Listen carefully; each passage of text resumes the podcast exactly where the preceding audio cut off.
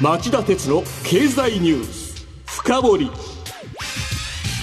皆さんこんにちは、えー、番組アンカー経済ジャーナリストの町田鉄です。今日も新型コロナ対策をして放送します。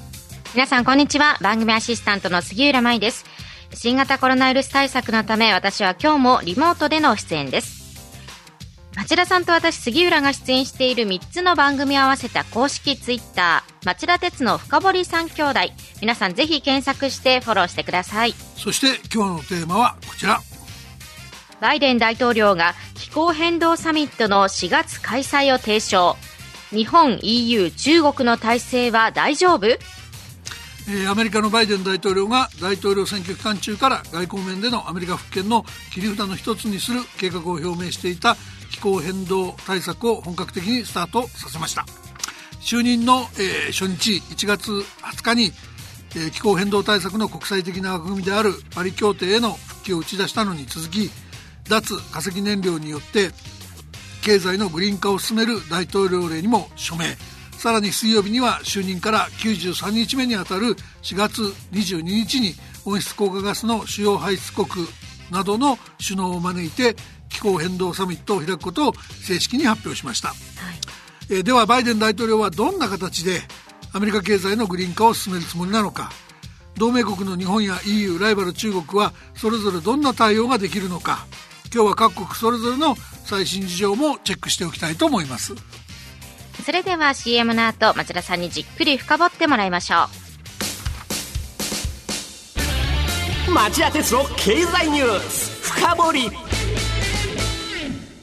えー、まずは気候変動問題をめぐる世界の流れを振り返っておきましょう。そもそも国連ベースで大気中の温室効果ガスの濃度を安定化させることを目標とする国連気候変動枠組み条約を採択し、えー、地球温暖化対策に世界で取り組んでいくことに合意したのは1992年のことでした。はい、そしてこの条約に基づいて1995年から毎年、えー、COP 気候変動枠組み条約締約国会議が開催されるようになりました。その最初の金字塔が1997年に京都で開催された、えー、COP3 で日本のリーダーシップの下で合意された京都議定書です。杉浦さん、この京都議定書の説明をお願いします。はい。京都議定書は先進国を対象にして拘束力のある削減目標を設定。各国別の削減目標は2008年から2012年の5年間で1990年に比べて日本が6%、アメリカが7%、EU が8%それぞれ削減するという明確なものでした。はい、えー、次に大きいのが2015年にフランスのパリで開催された、えー、COP21 で採択されたパリ協定です。パリ協定は京都議定書の後継ルール、後の、後釜のルールですが、これも杉浦さんから説明してください。うんパリ協定は世界の平均気温上昇を産業革命以前に比べて2度より十分低く保つことや、そのために21世紀後半に温室効果ガスの排出量と森林などによる吸収量のバランスを取ることを共通の長期目標としました。そして途上国を含むすべての参加国と地域による削減目標の5年ごとの提出更新、各国の行動、先進国による資金提供などを義務として盛り込みました。えー、せっかくの2つの大きな合意なんですけど、アメリカはこの2つについて、ちゃぶ台返しの名人でした。えー、京都議定書は署名したにもかかわらず国内で批准せず参加しなかったし、パリ協定はトランプ大統領が一方的な脱退を宣言してしまったからです。で、トランプ政権かアメリカとの経済貿易戦争が激化していた中国が、こうしたアメリカの行動を見過ごすわけがありません。歴史的に見れば、アメリカの温暖化ガスの排出量は中国の3倍になると主張して、自らに貼られた世界最大の排出国のレッテルをアメリカに貼り直してこき下ろしていました。資源エネルギー庁によると中国は2018年の温室効果ガスの排出者が26.6%でダントツの世界1位2位がアメリカの12.9%ですから何をか言わんやなんですがアメリカの国際的な信用を落とそうと躍起だったわけです。でバイデンさんはこうしたことを放置できないと選挙期間中から気候変動対策の再構築を表明してました。では、バイデンさんは今週水曜日までにどのような気候変動対策を打ち出したんでしょうか？はい、あの、第一は、やっぱりトランプ前大統領が保護してた化石燃料産業の縮小への転換です。アメリカでは石油、えー、石炭ガスなんかを開発している土地の1割以上が連邦政府の管理地だとされてるんですが、こういう土地での採掘や生成を含めて石油ガス石炭産業なんかを行うことを規制する方針を打ち出しました。からすでに結んだ契約も見直すし、原油パイプラインの建設許可を取り消す大統領令にも署名してます。加えて化石燃料産業への補助金も削減するとしてます。また、えー、2035年までに発電部門の CO2 排出を実質ゼロにする目標も掲げました。一方、あの、電気自動車の振興策では、100万人の雇用を創出するといい、えー、充電ステーションを全米に50万箇所設置することも打ち出しました。はい。で、バイデンさんはこの4月の気候変動サミットでは何をするつもりなんでしょうか？あの、会合に先立ってですね、ええ、あの、バイデン政権は2030年までに達成する温暖温暖化ガスの削減目標をまとめる、えー、構えなんですね。おそらくこれをてこに各国にその取り組みの強化を促し促してリーダーシップ発揮しようとするんじゃないですかね。うん。では、そのアメリカに対して各国はどういう対応をするんでしょうか？やっぱりトランプ時代と打って変わって同盟関係、協調関係を誇示しやすい立場にいるのが EU だと思います。はい、EU は2019年12月にスペインのマドリードで開かれた COP25 でいち早く国連の呼びかけに応じて CO2 の削減目標の前倒しに応じ2050年にゼロエミッションを達成すると表明し各国から喝采を浴びました。はいえー、2030年までについても、えー、目標を引き上げています。で、これらを前提に、す、えー、で、に切り札になるであろう新たな技術開発に、えー、精力的に取り組んでいるのが EU の特色なんですね。その新たな技術開発というのは何ですか？ズバリ言うと水素なんですよ。水素はい。水素は水や化石燃料の中に豊富に存在します。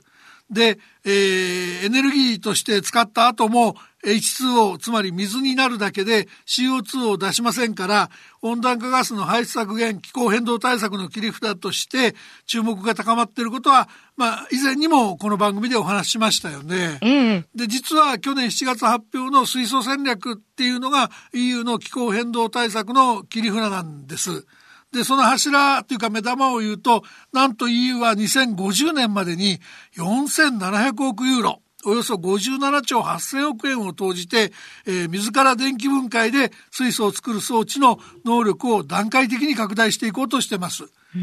で、これに呼応する形で企業も動き出してます。例えばイギリスとオランダの合弁のロイヤルダッチェルや、えー、三菱商事中部電力も出資するオランダの電力大手エネコは大型原発に近い能力を持つ、えー、洋上風力発電所を建設しその電力を使って水を電気分解して水素を作り燃料電池トラック用の燃料にすると。いうプロジェクトを進めてます。また、あの、ヨーロッパの航空機大手エアバスですが、えこちらは去年の9月、世界で初めて水素を燃料として CO2 を排出しないゼロエミッション航空機を2035年までに事業化する方針を発表してます。まあ、EU は、あの、ものすごい数の企業を巻き込んで、実用化、商用化に取り組もうとしていますので、アメリカ企業の参加を促すなど、協力プロジェクト的なものを作りやすい立場にあります。こういうモデルはアメリカも大いに興味あるはずですしね。いやー、規模が大きいですね。では、中国はどうでしょうか？侮れませんよ。水素を燃料に使う FCV 燃料電池車の普及を後押ししてるんです。特にかねてバスをあの販売補助金の対象にしてたので、地方政府の補助金も合わせると1台につき1000万円を超える補助金がもらえることから水素バスがそこそこに普及してきました。結果、日本ではなかなか増えない水素水素ステーションの整備がやりやすくなったんだとされてます。で FCV の普及をさらに加速するため中国政府は去年9月モデル地域を選定し、えー、各地域に4年間でそれぞれ最大17億元およそ260億円の奨励金を支給すると発表しました。ただですね、えー、アメリカから見た場合は中国は圧倒的に叩きやすい存在なんだと思います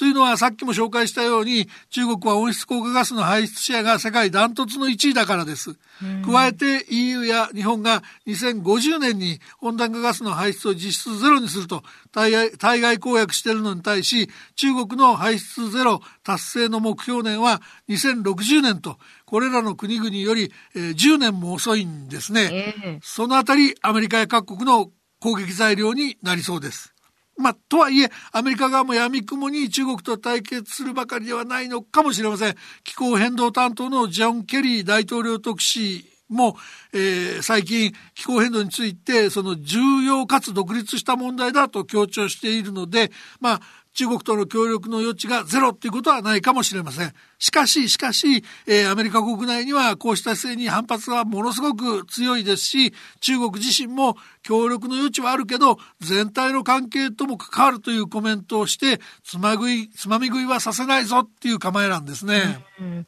では、日本はどうなんでしょうか？動いているんですよね。えー、日本はアメリカのバイデン政権の登場を睨んで、菅総理が去年の秋、えー、臨時国会冒頭の所信表明演説で、それまでは2050年までに80%としていた CO2 の排出削減目標を引き上げて100%削減。まあ、つまり実質ゼロエミッションに切り替えました。はい。で、もともと CO2 の排出は世界2.7%でアメリカの5分の1強。まあ、世界でいうと第6位に過ぎないので、もうこの総論で標的にされるようなことは考えにくいと思います。ただですね、2050年の目標を引き上げたのに、えー、途中経過である2030年の目標の引き上げが手つかずなんですね。で、本来ならば今年11月にずれ込んだイギリス北部グラスゴーで開催予定の COP26 までに、えー、じっくり仕上げとけばよかったのかもしれませんが、バイデン大統領が4月のサミット開催を持ち出した以上、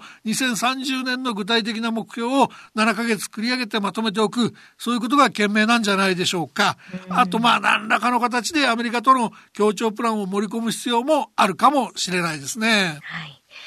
今日はバイデン大統領が気候変動サミットの4月開催を提唱、日本 EU 中国の体制は大丈夫と題してお送りしました。さて町田さん、今晩11時からの町田鉄の経済リポート深掘りはどんなテーマでしょうか？はい、今夜はアメリカのバイデン新政権の行方というテーマでお送りします。こちらも聞き逃せないお話になりそうです。ではこの後夜11時に再びお耳にかかりましょう。それでは、さようなら。